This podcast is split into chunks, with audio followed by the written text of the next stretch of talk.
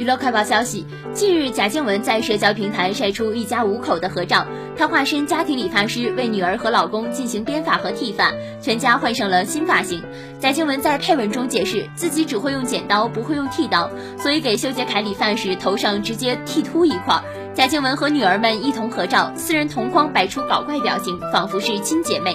而波妞也抢镜十足，她正处在换牙期，缺牙笑、张嘴笑得非常灿烂。有不少网友在看完该动态后留言称，这一家十分温馨幸福。